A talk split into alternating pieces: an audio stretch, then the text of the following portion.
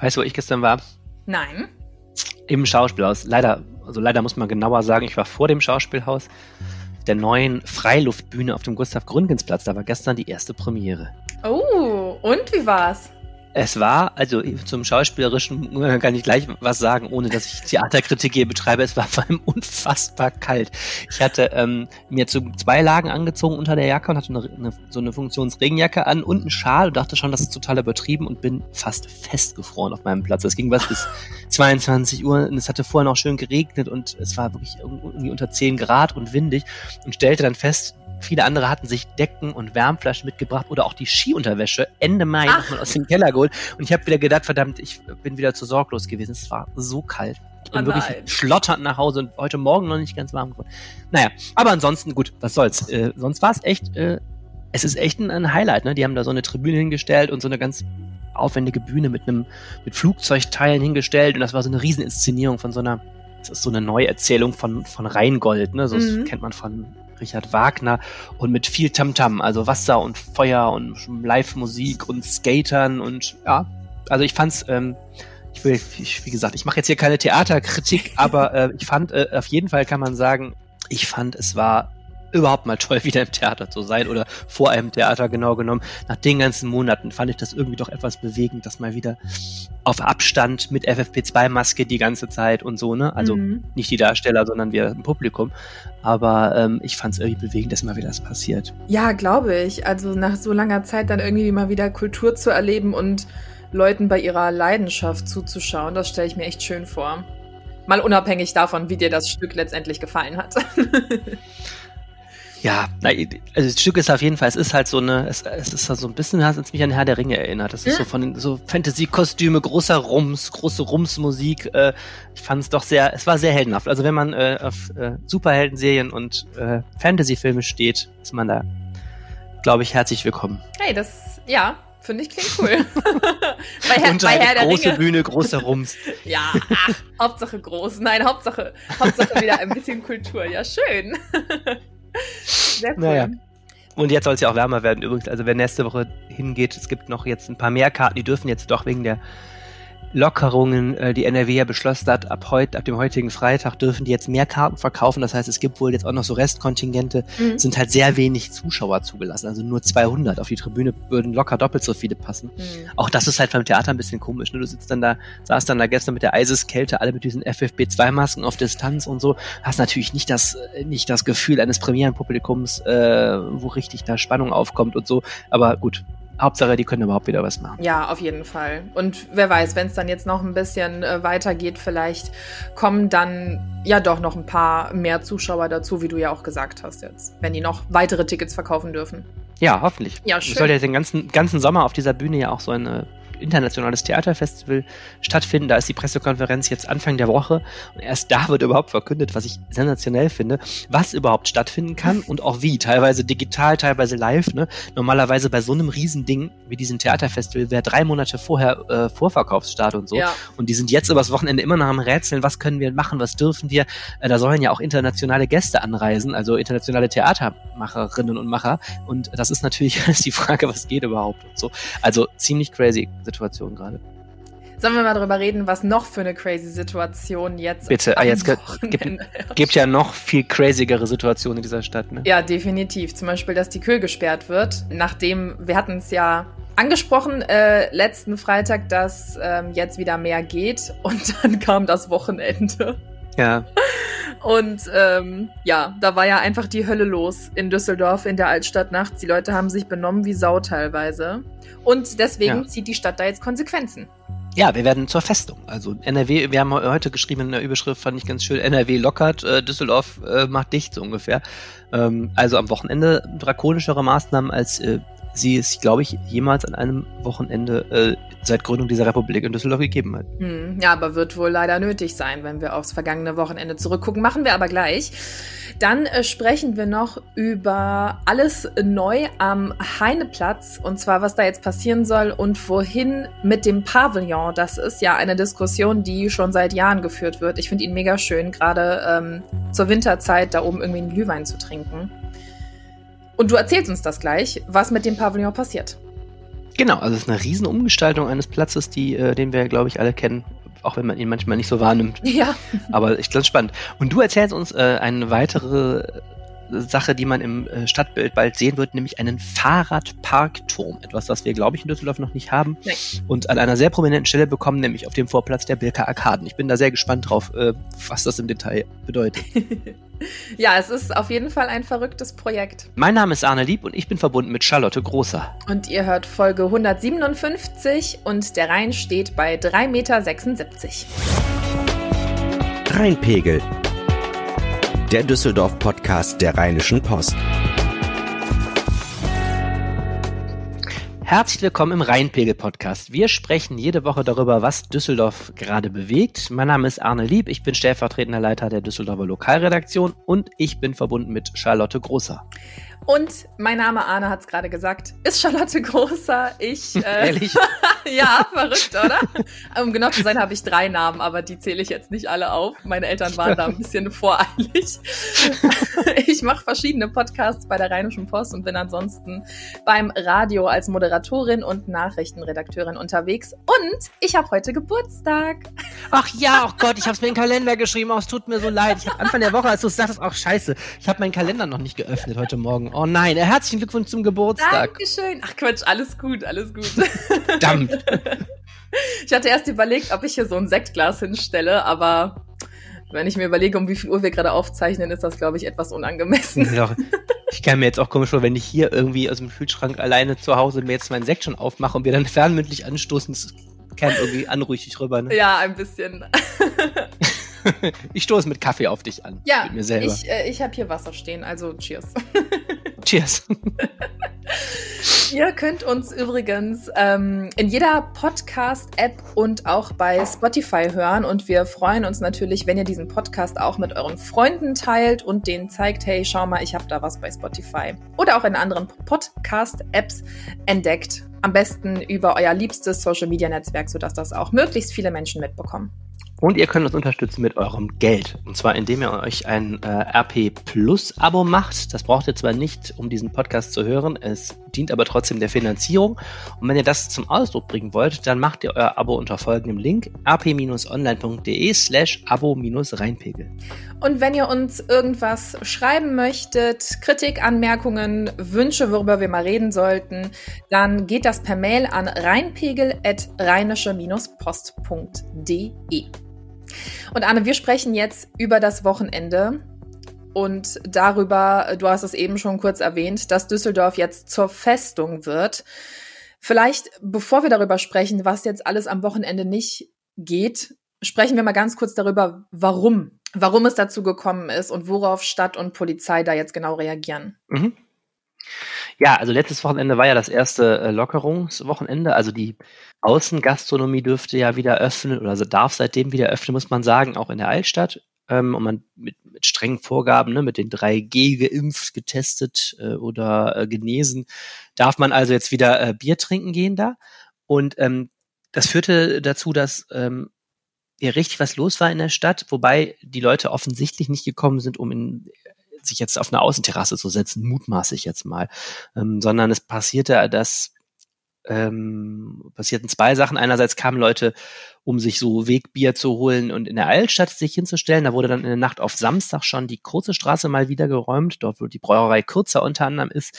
Ähm, da ist ja das Problem, es ist eine sehr enge Straße mit beliebter Außengastronomie. Da war es dann irgendwann äh, Ordnungsamt und Polizei einfach zu eng wegen des Corona-Schutzes. Da wurde wieder geräumt. Und zum anderen ist es so, es hat sich hier schon eine, ich habe die Woche geschrieben, chaotische Partykultur in Düsseldorf ähm, etabliert, so ähm, durch Corona, also nichts, was ganz neuartig ist, aber durch Corona doch extrem sich ausgeweitet hat, nämlich dass Leute sich einfach im öffentlichen Raum treffen, äh, außerhalb jetzt jeglicher Gastronomie.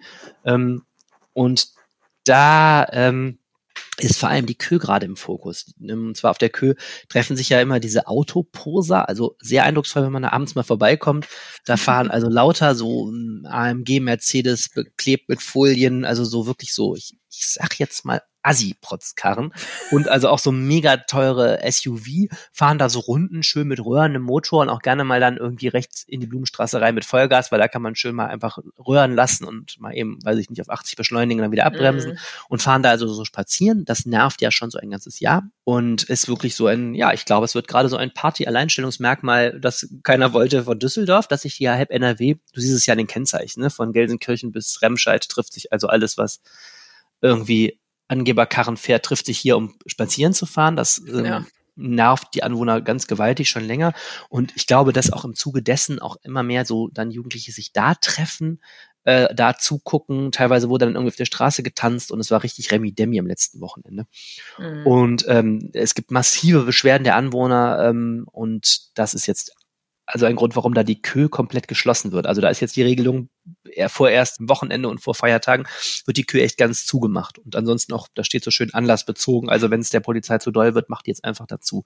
Und das ist natürlich ein klares Signal, so wir, wir wollen euch hier mit diesem nervigen Autogepose nicht haben. Ja, ähm, abgesehen von der Kö, was dürfen wir am Wochenende alles auch nicht?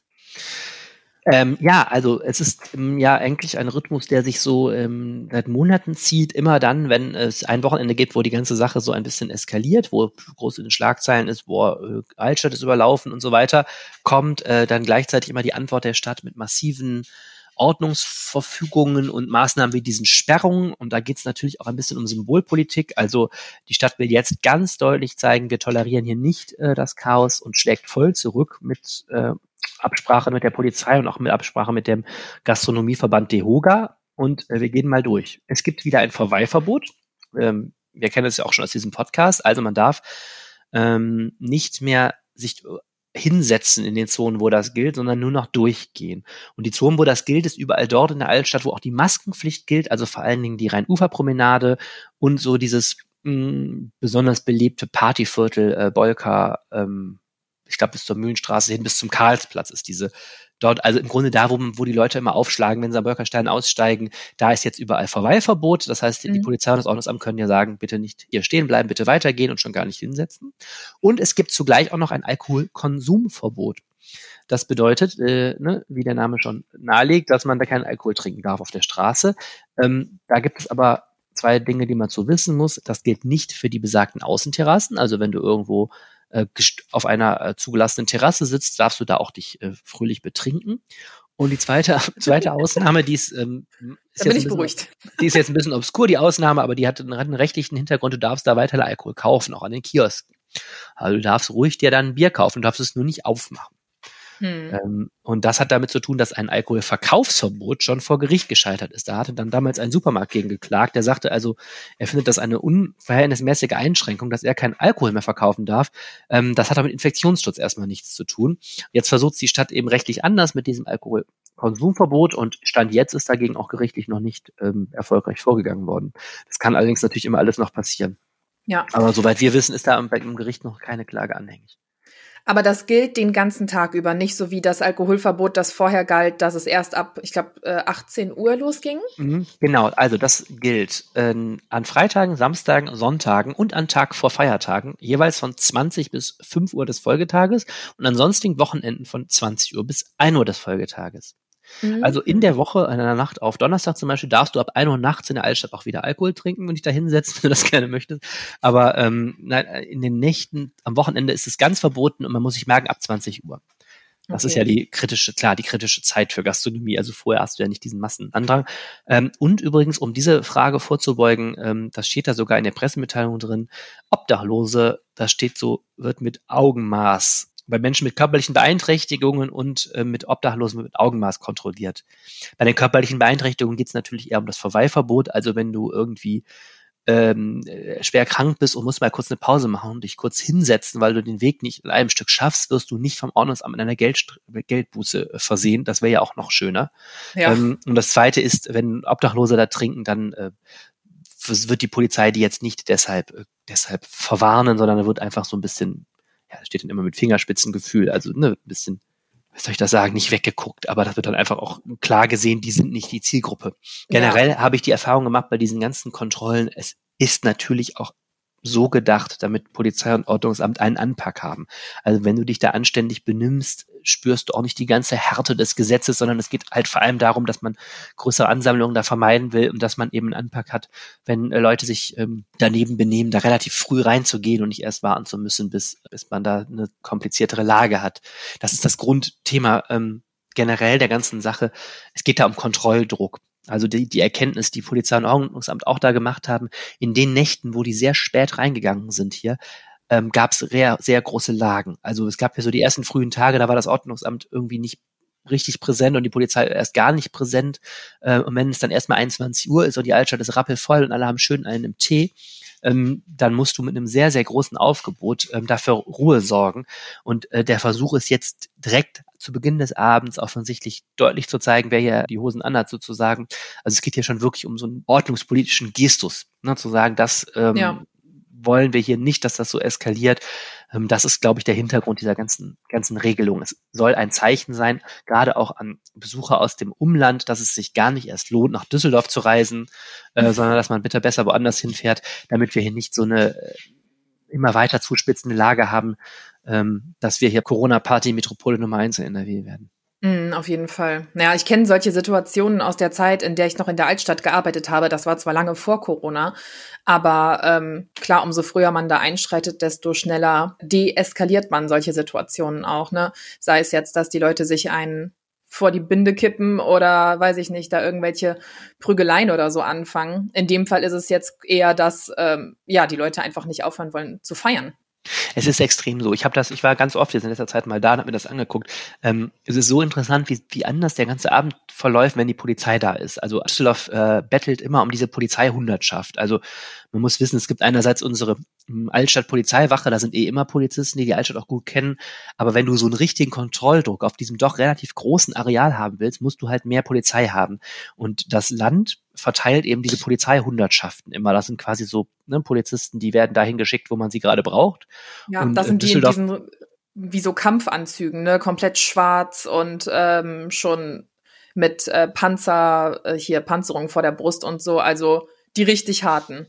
Ja, ob die so richtig hart sind, weiß ich nicht, aber die sind Oder? auf jeden Fall, ähm, ich, ich weiß nicht, ob die immer anders ausgerüstet sind. In der Altstadt sind die immer relativ gut gerüstet, ne? Das, das stimmt, das ist mir mhm. auch aufgefallen. Auf jeden Fall sind es einfach schlicht mehr Leute. So, und du kannst mit denen wenn die da sind, kann die Polizei dann eine ganz andere Taktik fahren. Du siehst das dann, wenn die da sind in letzter Zeit, dass die sich extrem präsent hinstellen. Das ist auch die Taktik. Du kommst am Burgplatz an. Also die, ich finde das immer so lustig zu beobachten. Die Jugendlichen kommen am Burgplatz an und laufen erstmal an zwei Mannschaftswagen vorbei, wo die Polizisten sozusagen erstmal nur stehen und gucken und ne, sofort das Signal aussenden, wir sind da, wir sehen euch. Und es wird sehr, sehr viel patrouilliert. Und das führt dazu, dass mh, hm, die Lage sich gar nicht so zuspitzt, weil dann ähm, auch, wie gesagt, auch die Jugendlichen sofort merken, okay, ähm, äh, hier muss man ein bisschen aufpassen, weil sonst gibt es relativ schnell Kontrolle oder einen Platzverweis oder so. Das ist so die Strategie. Und das ist ja erstmal auch nichts Gewalttätiges, sondern ich, ich finde auch nicht unvernünftig, weil du hast sonst eben das Problem, wenn, wenn die Polizei zu spät reingeht, wie gesagt, dann hast du schnell da Massen, Massenauflauf und so weiter. Und wir hatten da eine Menge schwierige Szenen in den letzten Monaten auch,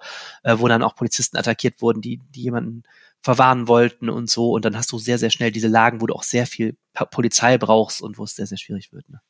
Ja, auf jeden Fall. Ähm, du hattest eben mal kurz den DEHOGA, also den Deutschen Hotel- und Gaststättenverband, ins Spiel gebracht. Für die Gastronomie gibt es jetzt aber erstmal keine Konsequenzen, oder? Nee, ich, also ich höre immer nur, das Ordnungsamt ist natürlich im Gespräch mit den Wirten. Man will halt natürlich solche Situationen vermeiden, dass da ähm, Wirte Alkohol ausschenken, dann so sagen, naja, die gehören ja alle nicht zu uns, die Leute, die hier feiern und eine Riesentraube um sich äh, bilden. Wir hatten da einige Beispiele für. Also die Wirte haben natürlich eine gewisse Mitverantwortung. Andererseits muss man auch sagen, äh, die Gastronomie ist durch Corona natürlich total äh, in einer totalen historischen Krise. Ähm, und natürlich sehnen sich die Wirte danach, wieder Menschen bewirten zu können. Und ähm, das ist etwas, was auch die Stadt damit auf dem Schirm haben muss, auf jeden Fall. Ähm, auch, dass wir alle natürlich jetzt auch wieder das Recht haben, Außengastronomie zu besuchen und das natürlich auch gerne tun wollen, jetzt wo zum Beispiel gerade, während ich hier rede, draußen die Sonne mal endlich scheint. Und äh, natürlich äh, vertritt die DEHOGA jetzt auch das Interesse der Wirte und man versucht so miteinander da jetzt zu finden, dass jetzt nicht die Altstadt so überrannt wird, dass man alles zumachen muss und gleichzeitig natürlich der kontrollierte Besuch ermöglicht wird und du kennst die Altstadt, es ist nicht ganz einfach. Ne? Je mhm. mehr die Leute auch einen in der Krone da haben und je mehr Leute einfach auch zum sozusagen legalen Feiern kommen, desto schwerer ist es da auch irgendwo jetzt so ein Mittelmaß zu finden. Ja, auf jeden Fall.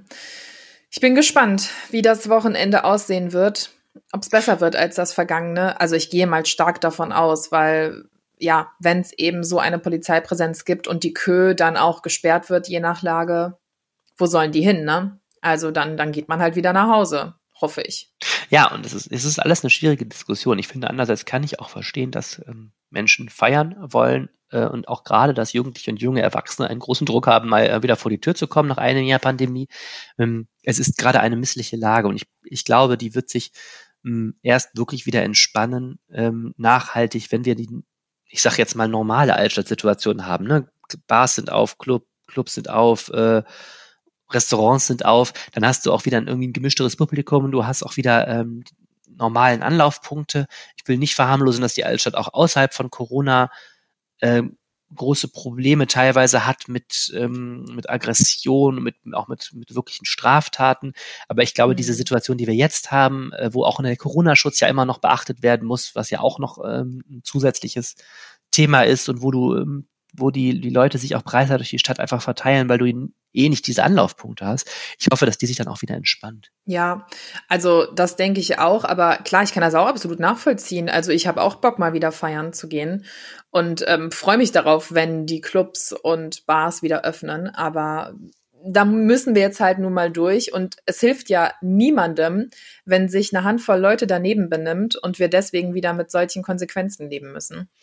Aber ja. ganz ehrlich, also ich glaube, wenn Corona vorbei ist, und ich meine so richtig vorbei, ne, dann wiederholen sich die Zwanziger aus dem letzten Jahrhundert. Also dann werden hier die fettesten Partys geschmissen. Ja, wer weiß, ja, kann sein eine Sache muss ich noch mal kurz sagen. Ich finde das ja ähm, alles auch mit der Polizei verständlich und so, aber ich muss einmal noch kritisch anmerken, es sind natürlich schon große Einschränkungen. Ja, äh, eine unserer ein, eines unserer zentralen Viertel wird mit nicht nie dagewesenen äh, Verboten da belegt, mit dem Verweilverbot. Ne, die Königsallee wird gesperrt und so. Äh, man muss natürlich auch sagen, ich habe schon den Wunsch als Bürger, dass das auch mit Augenmaß passiert alles, weil äh, ich das schon auch, wir sind schon krasse Eingriffe und ich hoffe, die Verantwortlichen ist das auch klar, dass man sowas mit Augenmaß äh, machen muss und dann auch, ähm, wenn es nicht mehr unbedingt nötig ist, auch wieder zurücknehmen. Ne? Das finde ich nochmal ganz wichtig und das merkt man übrigens auch immer juristisch. Also wenn dann Leute gegen, klagen gegen diese mh, Erlasse und Verbote, ähm, sehen die Gerichte die auch teilweise sehr, sehr kritisch. Mhm. Ähm, wenn du gerade darüber sprichst, so von wegen, dass es dann, wenn es besser wird, auch wieder zurückgenommen wird, wie schätzt du denn die Entwicklung in den kommenden Wochen jetzt ein? Ja, es ist so ein Hin und Her. Ich glaube schon, ähm, ähm, die, die Lage lässt sich ja nicht lösen in diesem Sinne. Es lässt sich immer nur durch viel, viel mh, hm, ordnungsbehördliche Arbeit gerade irgendwie in einem Rahmen schaffen. Und es ist ja auch ein Stück weit jetzt gewollt, dass gelockert wird. Ne? Die Leute sollen ja wieder rausgehen. Ähm, wie gesagt, Gastronomie und Einzelhandel sollen wieder Kunden kriegen. Es ist unheimlich schwer, da jetzt ein ähm, Mittelmaß zu finden. Und ich glaube auch, es, es geht, glaube ich, nicht ohne dieses Hin und Her. Also ich glaube auch, man zum Glück ist, ist unser Staat nicht so aufgestellt, dass ähm, es genug Personal gibt und an jede Straßenecke hier einen Polizisten zu stellen oder einen Autosamtmitarbeiter. Und ich finde, es, es wird so ein Hin und Her geben, dass wir immer wieder Situationen haben, wo es vielleicht zu eng wird für den Corona-Schutz, dann wird danach gesteuert und so. Und diese leidliche Diskussion werden wir weiterführen. Ne? Und ähm, mhm. auch die Leute, die auf der Kühe sind, sind ja jetzt nicht weg. Also die werden sich dann auch vielleicht auch wieder woanders treffen. Und so, ich glaube nicht, dass die jetzt alle zu Hause bleiben, sondern dass, dass sich das vielleicht auch jetzt wieder verlagert. Das ist dann so, so ein Katz-und-Maus-Spiel. Ähm, naja, also es ist, es ist alles sehr, sehr schwierig. Ja. Ich habe das Gefühl, das ist bei solchen Themen irgendwie immer unser Fazit des Ganzen, aber tatsächlich ja, müssen, also muss man einfach abwarten, wie es sich letztendlich entwickelt. Es ist schwierig. Und ich muss noch eine, kurz eine Sache sagen, weil das immer so äh, online nicht, nicht zu übersehen ist. Es gibt ja immer auch, momentan wird daran auch so eine hm, Migrationsdiskussion geführt ähm, äh, mit ja teilweise deutlich rassistischem Unterton. Ähm, also die wenn du dir die, die, die Instagram-Videos am letzten Wochenende anguckst, waren auf der Kö schon dem Augenschein nach ein Großteil Menschen mit Migrationshintergrund. Und ähm, diese Videos haben sich viral verbreitet und führen dazu, dass wir dass ich sehr, sehr viele Kommentare auch wahrnehme bei Facebook, so unter dem Motto, danke Merkel, so diese, diese mhm. Art. Ähm, ich finde man, ich finde das, ehrlich gesagt, führt es in dem Fall überhaupt nicht weiter. Ähm, wir haben es auch schon, wir haben es auch im letzten Sommer schon geschrieben. Die Leute, die bei den Leuten, die in die Altstadt kommen, obwohl die Gastronomie geschlossen ist, ist gerade auffallend, dass ein hoher Anteil Migrationshintergrund hat. Ähm, aber zwei Gedanken dazu. Das eine ist, man muss auch mal differenzieren, was das für Menschen sind. Ich hab, war jetzt, wie gesagt, häufiger da, habe auch mit Leuten geredet oder Leuten zugehört. Ähm, da, ich glaube nicht, dass das jetzt viele, äh, dass das jetzt ein großer Flüchtlinge sind, sondern das sind auch sehr, sehr viele Leute mit, die offensichtlich deutsche Muttersprachler sind, ähm, wo man echt äh, jetzt äh, völlig verfehlt so eine Debatte führt, zu sagen, hör, das hat sich jetzt seit 2015 irgendwie verschlimmert oder so. Das glaube ich nicht, dass das die Zielgruppe ist. Und das Zweite ist, ähm, was sagt es uns? Ich finde, dass ähm, man da auch einfach völlig in die falsche Richtung geht, wenn man da jetzt so eine Migrationsdebatte draus macht. Ich finde immer so, die Regeln gelten für alle. Ähm, wir haben es auch da nicht mit größeren Straftaten zu tun, sondern wir haben auch Straftaten. Wir hatten letzte Wochenende einen, einen, einen einen Schwerverletzten mit einer Glasflasche, das ist eine schwere Straftat. Aber die Leute, die ja. da gefeiert haben auf der Kühe, wenn du dir die Videos anguckst, haben ein bisschen über die Stränge geschlagen und auf der Straße getanzt ähm, und von mir aus ihre Autos hupen und röhren lassen. Aber da befinden wir uns im Bereich von Ordnungswidrigkeiten. Ne? Ähm, und da finde ich es jetzt auch mal wichtig, irgendwie da mal vielleicht auch mal ein bisschen Dampf rauszunehmen und zu sagen, ich glaube, man kriegt das auch mit polizeilicher Arbeit gut in den Griff. Und ähm, ich muss da auch ein bisschen aufpassen, welchen Ton man anschlägt. Also es ist durchaus auch legal äh, in der Altstadt zu feiern. Auch jetzt, wenn man sich an Regeln hält, ist es legal, die Altstadt zu besuchen. Und ähm, ich finde es auch wichtig, dass wir da jetzt in dieser Diskussion nicht übertreiben. Das wollte ich noch einmal dazu sagen. Ähm, und dass man da jetzt nicht die falschen Diskussionen an der falschen Stelle führt, finde ich. Ja, ja, finde ich gut, dass du das ansprichst. Ähm, jetzt, ich könnte da noch stundenlang weiter drüber reden, weil mir wieder tausend Sachen einfallen. Aber ähm, lass uns mal auf unser nächstes Thema schauen. Kommen wir zu den Fahrrädern. Yeah ein Fahrradturm in Bilk. Ein Fahrradparkturm, um genau zu sein. Ja, was, was ist denn ein äh, Fahrradparkturm? Ja, das ist ein Turm, in dem du dein Fahrrad parken kannst. Hey. also das äh, soll ein äh, elf Meter hoher Turm werden. Was elf Meter? Also sehr schon viel. Ja, elf Meter hoch, genau. Und ähm, der kommt wir hatten es vorhin schon mal kurz erwähnt, genau vor die Bilker Arkaden. Ich finde, über diese Standortwahl kann man sich denken, was man möchte. Also das Gute ist, der Vorplatz ist jetzt nicht der schönste, von daher macht da so ein, eine Box auch keinen großen Unterschied mehr. Aber ich finde das irgendwie so merkwürdig, wenn man drüben auf der anderen Seite steht, wo früher das Miss Moneypenny war. Da ist es jetzt da, glaube ich, raus wegen Corona. Auf jeden Fall. Und dann so schräg rüber guckt, dann würde man. Ist da raus? Ich meine ja. Auf jeden Fall ist daneben jetzt eine kleine Pizzeria, die sehr gute Pizza machen soll. Ich habe sie noch nicht probiert, aber die soll sehr lecker sein. aber ähm, genau, wenn du dann quasi rüber guckst, dann würdest du die Arkaden kaum noch sehen. Einfach weil diese Box wirklich mitten davor gesetzt wird, also vor die Treppen halt, ne, die mhm. hochführen. Mhm. Und äh, bis zu 120 Fahrräder können dann da rein und zwar vollautomatisch. Andere äh, Städte oder Länder haben das schon. Also du packst irgendwie dein Fahrrad da rein und dann sucht der Turm sich halt selber den freien Platz für dein Fahrrad. Da können auch ähm, E-Bikes rein.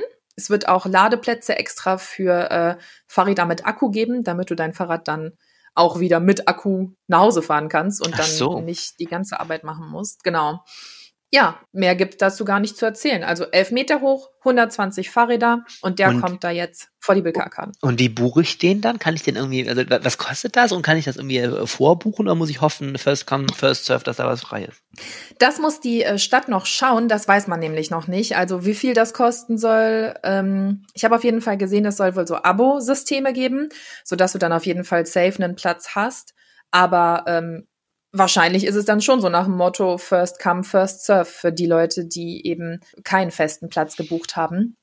Es ist aber auf jeden Fall sinnvoll, weil vor den Bilker Arkaden diese Fahrradständer sind gerade im Sommer immer mhm. voll und äh, teilweise musst du da wirklich warten, bis jetzt jemand rauskommt. Ja und dir dann sofort den Fahrradständer Die Frage ist natürlich, wie weit du kommst mit, mit 120 Plätzen. Ich hab, kann das jetzt schlecht einschätzen. Ähm, mhm. Ähm, das geht ja wahrscheinlich schon an Leute, die jetzt nicht das 50 Euro Kneipenrad mit verrosteter Kette haben, sondern irgendwie, ne, die dann wahrscheinlich auch der Traum der Politik ist ja gerade, dass die Leute selbst aus, keine Ahnung, aus Neuss morgens äh, in Scharen über Radschnellwege äh, nach Düsseldorf kommen. Wahrscheinlich ist es eher so, wenn du mit dem E-Bike jetzt kommst, was wirklich wertvoll ist und so, dann willst du es ja auch ja. sicher stehen haben. Da musst du ja irgendwie auch einen Platz gebucht haben. Das nervt ja dann, wenn du das dann irgendwie, es dann irgendwo an, an äh, Platane doch ketten musst, weil du keinen Platz mehr hast, ne? Ja, ja, auf jeden Fall. Das ist auch tatsächlich hauptsächlich an die Pendler gerichtet, das Angebot. Also äh, die Fahrradplätze vor den Bilker Arkaden, wenn man da mal kurz einkaufen ja. will oder nebenan in den Flora Park will, die werden sicher weiterhin voll sein. Aber äh, dieser Fahrradturm ist konkret dafür da, um halt diese letzte Meile in die Stadt entweder so um zu überwinden. Also du parkst dein Fahrrad da, fährst mit dem Zug nach äh, Neuss, nach Mettmann, wohin auch immer mhm. und äh, nutzt dann das Fahrrad oder halt umgekehrt, um bis dahin mit dem Fahrrad mhm. zu fahren und von da aus den ÖPNV in die Stadt zu nehmen. Ja, man denkt, das stimmt, aber der, der Welker Bahnhof wird ja gerade umgebaut zum äh, Regionalexpress halt. Das ist ja schon auch. Ja. Ich, ich denke immer so sehr aus Düsseldorfer Sicht, weil ich hier wohne, aber es ist natürlich ähm, auch ganz cool, wenn jetzt irgendwie, keine Ahnung, aus Grevenbruch kommst und hältst dann da in Wilk und steigst dann auf dein Rad um, wenn du zum Beispiel im Medienhafen arbeitest oder so. Das ist ja so eine Strecke, die von da echt äh, mit dem Rad zu schaffen ist dann. Oder fährst, wo, arbeitest an der Kühe, kannst dann von da umsteigen oder so. Das ist ja schon ganz cool. Ja, das ist auch genau der Grund, warum der an diese Stelle kommt. Ähm, zum einen halt, weil du da eh schon zur Wehrhahnlinie runterkommst. Du kommst zu den ganzen Bussen. Du kommst von da aus äh, zu den S-Bahnen und halt auch in Zukunft mit dem äh, Regionalexpress ins Umland oder aus dem Umland nach Düsseldorf. Mhm. Ja, und deswegen ähm, starten da jetzt, beziehungsweise sind da jetzt diese Woche die äh, Bauarbeiten losgegangen. Okay, was wird denn jetzt da gebaut und wann wird es vor allem fertig? Also erstmal gibt es jetzt so vorbereitende Maßnahmen. Das ganze Ding funktioniert ja automatisch, also braucht es auch Strom. Deswegen werden da jetzt erstmal Kabel und Leitungen verlegt. Das dauert bis Anfang Juli. Und dann starten die Arbeiten an dem Turm selbst. Und das soll dann ein knappes Jahr dauern. Also der soll im Herbst äh, kommenden Jahres fertig werden. Und dann können wir hoffentlich im dritten Quartal 2022 unser Fahrrad da abstellen. Ich bin gespannt. Ja, ich äh, bin vor allem gespannt darauf, wie das Ding dann letztendlich aussehen wird. Also die haben sich schon ein bisschen was dahinter ge dabei gedacht. Ne? Also da kommt jetzt nicht so ein hässlicher Klotz hin. Der wird auch beleuchtet und so. Also ich stelle es mir schon ganz nett vor, die Standortwahl. Böse Stimmen behaupten ja, man kann auf dem Platz auch nicht viel kaputt machen. Also. Genau das ist es halt, ne? also vielleicht zur Einordnung noch, der kommt übrigens relativ nah an, äh, was ist das, Bug Factory da an der Ecke ran. Hm? Also nicht zentral vor die Arkaden, sondern so links davor quasi. Auch wichtig, wenn man sich noch ein Brötchen holen will, nachdem man sein Fahrrad geparkt hat. Okay. genau. Und wir reden jetzt noch über äh, andere Maßnahmen in Düsseldorf. Einen anderen hässlichen Platz. Ja, wobei er ja eigentlich richtig schön sein könnte, finde ich. Also der Heinrich-Heine-Platz, der, man könnte viel draus machen, aber irgendwie ist da bisher nicht so viel passiert. Aber Arne, vielleicht für alle, die es gerade nicht im Kopf haben, weil man steigt an der Heinrich-Heine-Allee aus, wenn man in die Altstadt oder zum Rhein möchte. Aber wo ist denn genau der Heineplatz? Also die schnelle Antwort bei der Düsseldorfer da, wo immer der Engelchen-Weihnachtsmarkt ist. Also und die und die, das ist der genau eine der beiden Ausgänge von der Heineallee. Die kannst ja so rechts zur Bolker rausgehen, äh, ne, wo du vor dem Mc's, McDonald's rauskommst und links kannst du gehen, da kommst du in die Flingerstraße und da links kommst du auf den Heineplatz. Man erkennt ihn an diesem Musikpavillon. Ähm, das ist da der Ort, wo der, wo auch das Karschhaus steht ähm, und damit eigentlich auch einer der prominentesten Orte, was die Frequenz angeht. Also die Flingerstraße ist ja mit unserer meist frequentierte Einkaufsstraße. Und das ist quasi das Eingangstor zur Altstadt. Wenn du von, von der Kö die Schadestraße weitergehst, kommst du quasi da in die Altstadt. Also eigentlich einer der zentralen Plätze der Stadt. Das ist der Ort auch, wo eingefleischte Düsseldorfer immer noch nach links und rechts gucken, ob die Bahn gerade genau. kommt. Genau. Obwohl sie da seit Jahren nicht mehr fährt. Genau, das geht mir auch so. Das ist so. Da ist immer noch auf der Straßenmitte eine Haltestelle für die, für die Straßenbahn. Die fährt aber schon seit 2016 da nicht mehr. Jedes Mal denke ich, guckst du nach links und rechts und dann fällt mir ein, da kann dich nichts mehr überfahren. Nein. das aber das ist übrigens einer der Gründe jetzt auch, warum eine Neugestaltung ganz interessant ist, ähm, wenn man diesen Platz jetzt mal so geistig sich vor Augen führt. Da ist eben auf der Straßenmitte diese, diese Haltestelle. Ähm, dann gibt es da eine ganz komische Verkehrsführung, wenn du Richtung Friedrichstadt fährst, werden ja die Autos zwischen dem Pavillon und dieser Haltestelle rechts an dem Wilhelm-Marx-Haus vorbeigeführt. Ne? Mhm. Ne? Da fährst du so um die Kurve. Und die ja. Gegenrichtung ist ja äh, auf der, auf der Heineallee, also äh, quasi. Geradeaus dann stattdessen. Ge genau. So, und das wird jetzt eben für den Umbau, ist eine der wichtigsten Maßnahmen, wird das geändert. Das heißt, die Autos, wenn du dir vorstellst, du kommst von der Oberkasseler Brücke mit dem Auto, ja. und dann fährst du ungefähr auf Höhe, wo die Bolkerstraße ist, ja. fährst du quasi links und dann wird das, wird der Verkehr in beide Richtungen links von dem Wilhelm-Marx-Haus geführt. Da, wo jetzt Ach. nur die Autos in die Gegenrichtung fahren. Ne? Da wird dann beide Seiten.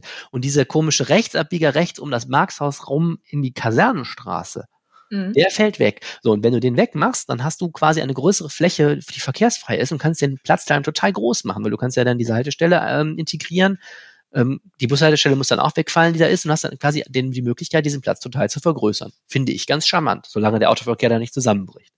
Ja, aber ich frage mich gerade, wie kommen denn dann die Leute da auf die Kasernenstraße? Weil das ist dann ja schon ein ordentliches Stück, das man laufen muss, wenn man irgendwo ganz bis zum Ende möchte.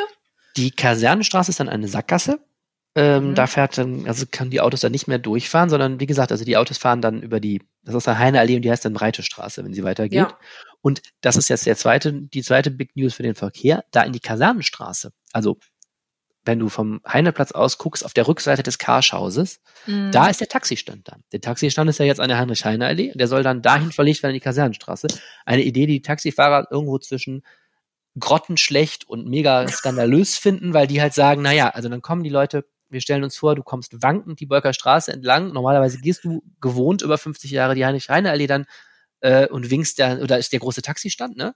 Ja. Äh, und dann sollst du, also dann stehst du dann da, ist kein Taxi mehr und sollst dann quasi noch über den Heinrich Heineplatz wanken hinten an die Kasernenstraße und die Taxifahrer sagen halt, das ist doch viel zu weit weg. Was dann passiert, sagen die, ist, dass alle Leute wild in der Heinrich Allee winken, bis endlich mal ein Taxi hält, äh, weil die gar nicht wissen, wo der Taxistand ist. Ähm, und das zweite Problem ist, die Taxis sollen sich dann so U-förmig da aufstellen und dann sagen, sagen die mhm. Taxifahrer zumindest, kommen die Fahrgäste alle von hinten an die Schlange und labern den ersten Fahrer hinten an und dann gibt's die ganze so. Zeit Hauen und Stechen, weil die sollen natürlich den vordersten Fahrer nehmen, sonst ist ja da totales Chaos. Naja, also das ist eines der Themen, was gerade noch diskutiert wird. Okay. Ich, ich bin gespannt, aber äh, du rufst da gerade Erinnerungen in mir hervor mit diesem Wanken zum Taxi laufen. Ich weiß auch nicht, woher die kommen. Hast du meine Geschichte gehört? Ja, ja, genau. Und was, was soll da jetzt äh, konkret auf dem Heineplatz passieren, wenn wir jetzt mal weg vom Verkehr gehen? Ja, also das, ähm, das ganze Thema stellt sich aus mehreren Gründen. Ähm, einerseits, weil der Platz wirklich ein ziemliches hässliches Endline ist. Da ist ja ähm, rund um den Pavillon so eine ganz komische Konstruktion mit so etwas niedergelegten Plateaus, die vor allen Dingen Treffung für Trinker sind momentan. Ja, Irgendwie, ich verstehe das gar dann nicht. Dann hast du dieses Verkehrsinsel-Feeling mit dieser komischen Haltestelle, ne? ähm, das ist also alles schreit ja danach, irgendwie mal neu gestaltet zu werden, weil es eben auch ein ganz wichtiger Übergang ist, wie gesagt, von der Köhe, wenn du am Rheinbacher Hof vorbeigehst, zur Altstadt. Das ist so eine, eine Achse im Grunde eine Achse vom Wehrhahn, die durchgehend geht ja bis zum Rheinufer, ähm, die jetzt so ganz komisch durchbrochen wird. Ähm, das ist die städtebauliche Komponente und die andere ist jetzt die kommerzielle. Da ist ja der Kaufhof von der Kühe, also auf der anderen Seite der Heineallee, ne? Ja. Und da ist das Karschhaus. So, beides gehört zu dem Karstadt Kaufhof Konzern, dessen Eigner äh, ein Unternehmen ist, das heißt Signa mit diesem René Benko. Das ist ja so mhm. der, der Typ, der das alles macht. Und ähm, die wollen, denen gehört auch das Karschhaus und die wollen in dieses Karschhaus ein Kaufhaus, Kaufhaus des Westens machen. Kennt man ja aus Berlin, so ein Edelkaufhaus und wollen eben da ähm, so diese sich in Richtung Luxus entwickeln. Ne? Ein Unternehmen ist ja in einer schweren Krise äh, und will sich da, das ist eine der Top-Lagen für das Unternehmen und will sich da in Richtung edel, äh, tolles Kaufhaus ähm, weiterentwickeln. So. Mhm. Und die hängen also bei der ganzen Entwicklung da auch mit drin. Und die wünschen sich auf diesem Keine-Platz etwas, was in der Politik ziemlich umstritten ist, nämlich dass auf diesem neu gestalteten Platz, wo dann auch schön Bäume hinkommen, alles wird total schön gemacht, so eine Art Tiefgeschoss eingezogen wird. Also dass mit der Treppe runtergehst und da ist so ein Plateau, das liegt so im Untergeschoss. Die nennen mhm. das Lichthof etwas ähm, verniedlichend. Und von da soll dann also ein unterirdischer Eingang ins Karschhaus kommen. Und ähm, das ist sehr umstritten, weil viele Politiker nicht ohne Grund sagen, das ist, könnte natürlich eine totale Bausünde werden. Denn an der Stelle, wir haben eben über Altstadt geredet in der Nacht, die ja nun wirklich nicht ganz einfach ist, so eine uneinsichtige Stelle, die dann tiefer gelegt wird, ist natürlich prädestiniert zum Drogenumschlagplatz, äh, Angstraum, irgendwas. Und Kritiker sagen, das ist eigentlich genau die Art von Städtebau, die andere Städte gerade wegmachen, weil man das irgendwie in 80ern so gebaut hat. Ähm, ja. Und da wird also gerade bei diesem Entwurf wild gestritten. Also das ist alles noch nicht in trockenen Tüchern. Ähm, der aktuelle Auftrag an die Stadtverwaltung ist, man soll diesen Lichthof bitte kleiner planen ähm, und soll auch mal klären, was ist denn dann nach Ladenschluss eigentlich los? Um 20 Uhr sagt dann ähm, sagt dann äh, Karstadt Kaufhof, sagen die dann, naja, ab 20 Uhr ist das nicht mehr unser Problem oder gibt es da eine Lösung, wie man das nachts vielleicht sicher machen kann und so. Mhm. Ähm, das ist also alles gerade die Diskussion und diese Stadtplatzgestaltung wird eben gerade noch ähm, ausgearbeitet. Okay, jetzt hattest du gerade angesprochen, äh, könnte dann Umschlagplatz für Drogen werden. Ich hatte nur im Kopf, dass irgendwer total betrunken einfach da reinfällt. Ja, auch so ein Thema, ja klar. Das sind ja alles solche Sachen. Ne? Und äh, die Politik sagt natürlich, wenn du sowas einmal machst, stellen wir uns mal vor, das geht schief jetzt mit Kaufhaus des Westens, irgendwann ist von mir aus Karstadt Kaufhof pleite, weiß keiner, aber kann passieren. Ähm, schlimmstenfalls hast du dann da kein Kaufhaus mehr, aber diesen, ja. äh, aber dieses Ding und dann, dann hängt natürlich, äh, sondern ist unser unsere Kommune, also unsere Stadtverwaltung muss sich dann schlimmstenfalls um eine städtebauliche Fehlplanung kümmern, die keinen Zweck mehr hat, dafür aber Ärger macht. Ne? Weil dann mhm. eben nachts mal immer mal einer über den Zaun fällt oder was weiß ich. Das kann ja alles passieren. Und ja. sehr, sehr interessant, eben solche Dinge äh, müssen eben im Vorfeld auch alle besprochen werden. Trotz des Zeitdrucks, der da herrscht, weil Siegner möchte bald eröffnen, will natürlich bis dahin einen schöneren Vorplatz haben, was ich auch verstehen kann. Mhm. Magst du mal ein Bild im Kopf erzeugen, wie der Platz denn dann aussehen soll? Abgesehen von diesem Eingang nach unten. Ja, das ist jetzt sehr schwer. Es gibt so Animationen, die ich kenne, aber das ist halt immer so Animationen, da sind auch immer so, die sehen auch, da, also ich, das gibt eine Animation des Architektenbüros, da sind sogar Leute, die da vor Freude Ratschlagen auf dem, auf dem Platz eingezeichnet. Das ist halt sehr schön malerisch, aber ähm, weil das, das ist natürlich auch alles, sind alles so Visionen gerade noch. Also der Politik mhm. ist wichtig, dass da mehr Bäume gepflanzt werden. Also es werden, sind jetzt, glaube ich, 40 Bäume ungefähr da, es sollen 55 werden oder so. Klimaanpassung bei der Gestaltung ist ja gerade ein Riesenthema, also dass wir auch bei 30 Grad da nicht, äh, nicht zerfließt auf diesem Platz. Mhm. Ähm, ja, und sonst, wie gesagt, die Klassiker, also weniger Verkehr, kluge Fußgängerführung, kluge Radwegeführung, schöne Möblierung, aber da ist, glaube ich, noch nicht dran gedacht. Also edle Bänke, von mir ist vielleicht auch noch ein Kunstwerk auf, auf dem Platz. Das sind alles so Dinge, die kann man jetzt besprechen. Aber insgesamt das, was man sich immer wünscht, einladender, heller, ruhiger und so weiter. Ob man ja. das an der Stelle überhaupt braucht, ne? Und ob die Menschen ähm, das auch annehmen, ist ja immer eine andere Frage. Also das ist ja eine mhm. Diskussion, die wird auch gerade bei dem Köbogen 2 geführt. Da ist auch so eine Promenade ja geschaffen worden ähm, zwischen den beiden Köbogengebäuden. Also wenn du von der Schadowstraße Richtung Hofgarten gehst, an der Bahnstrecke entlang, da ist ja eine lange Promenade. Da gibt es ja auch immer Diskussionen, ist die eigentlich bevölkert? Gehen die Leute dahin oder schaffst du einfach nur riesengroße Freiflächen, die eigentlich keiner benutzt? Also man muss ja immer überlegen, auch äh, was zieht die Leute dahin und so. Ähm, wie gesagt, das sind alles so Diskussionen, die werden gerade geführt. Da gibt es jetzt noch mhm. keinen fertigen Entwurf, eben auch wegen dieser Diskussion um den Lichterhof.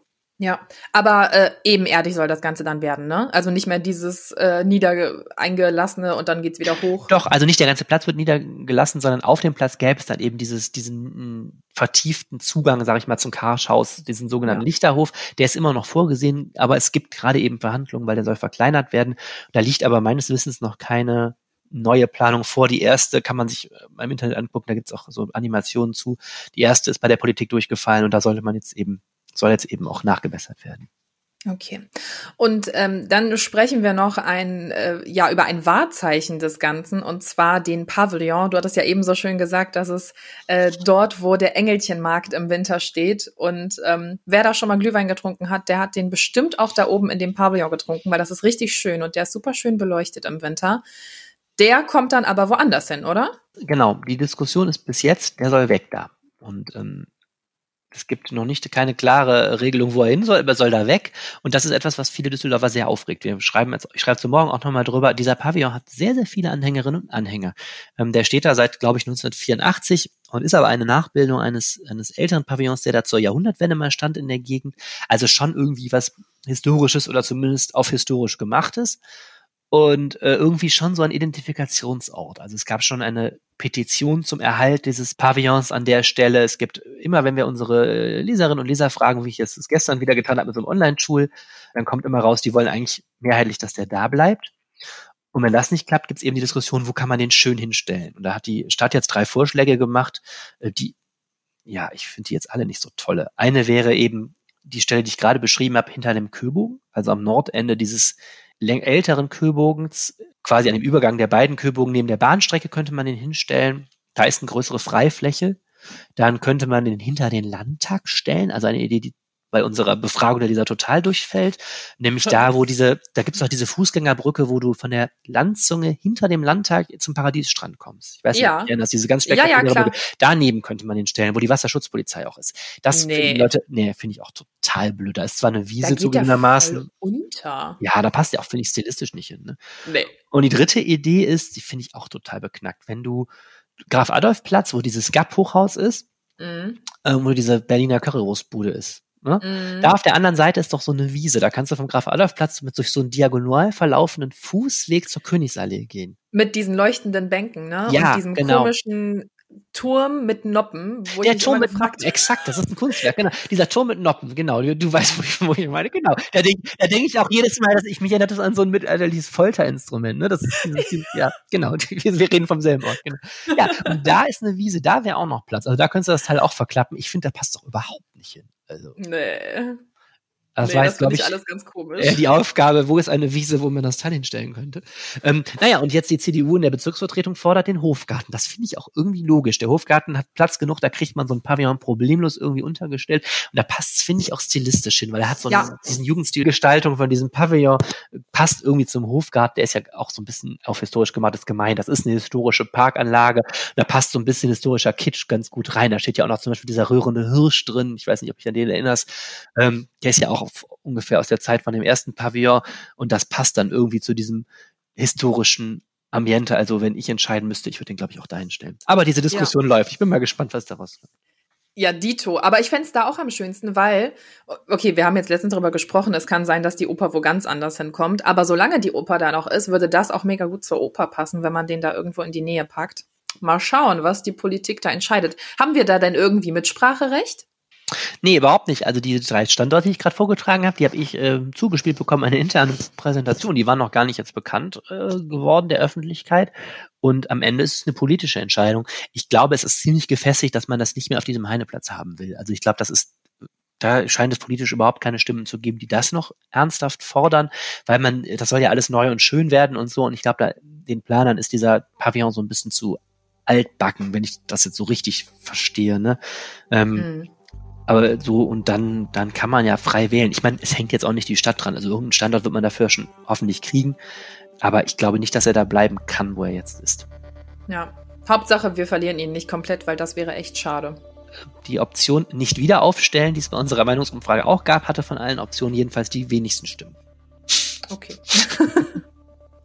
Hoffen wir mal, dass die Politik dann vielleicht doch mal, also doch ähm, noch nachfragen wird, was, was wir Düsseldorfer davon halten oder dass sich irgendeine Lösung findet, mit der die meisten zufrieden sein können. Ich bin optimistisch. Ja, Dito. Solange er nicht hinter den Landtag kommt, weil das fände ich wirklich katastrophal.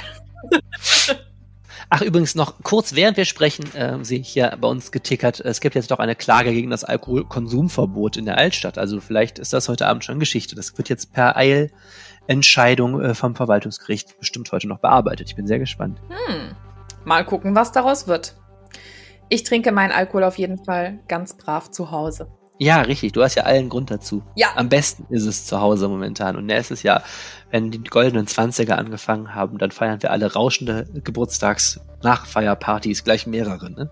Ja, definitiv. Weißt du, wie froh ich bin? Ich hatte bisher jedes Jahr an meinem Geburtstag schönes Wetter.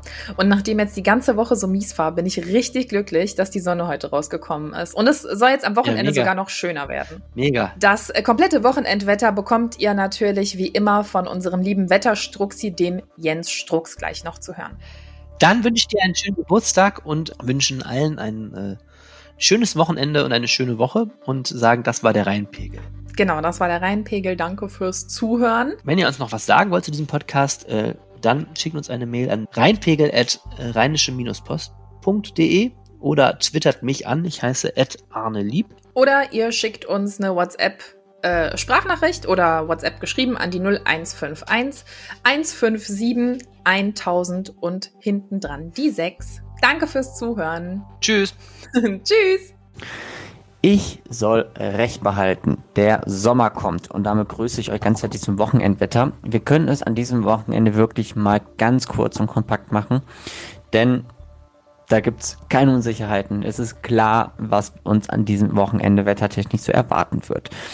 Der Samstag bringt uns viel Sonnenschein, gerade in den Vormittagsstunden. Im Verlauf des Mittags und Nachmittags kommen dann einzelne Wolkenfelder dazu. Das werden aber keine kompakten Wolkenfelder sein und somit wird dann auch die Sonne im Groben und Ganzen nicht davon groß beeinflusst werden. Dazu sowieso auch keine Schauer. Temperaturen liegen im Groben bei 10 bis 18, teilweise 19 Grad. Und dann noch der Sonntag. Dort werden wir wieder in den Vormittagsstunden am ehesten Sonne bzw. einen wolkenlosen Himmel vorfinden.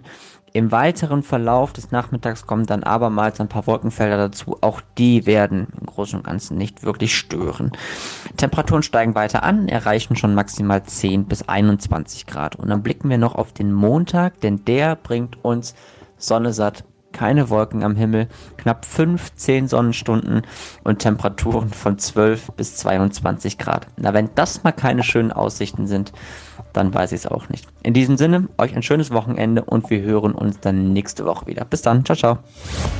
Mehr im Netz. Alle Nachrichten aus der Landeshauptstadt findet ihr auf rp-online.de slash Düsseldorf.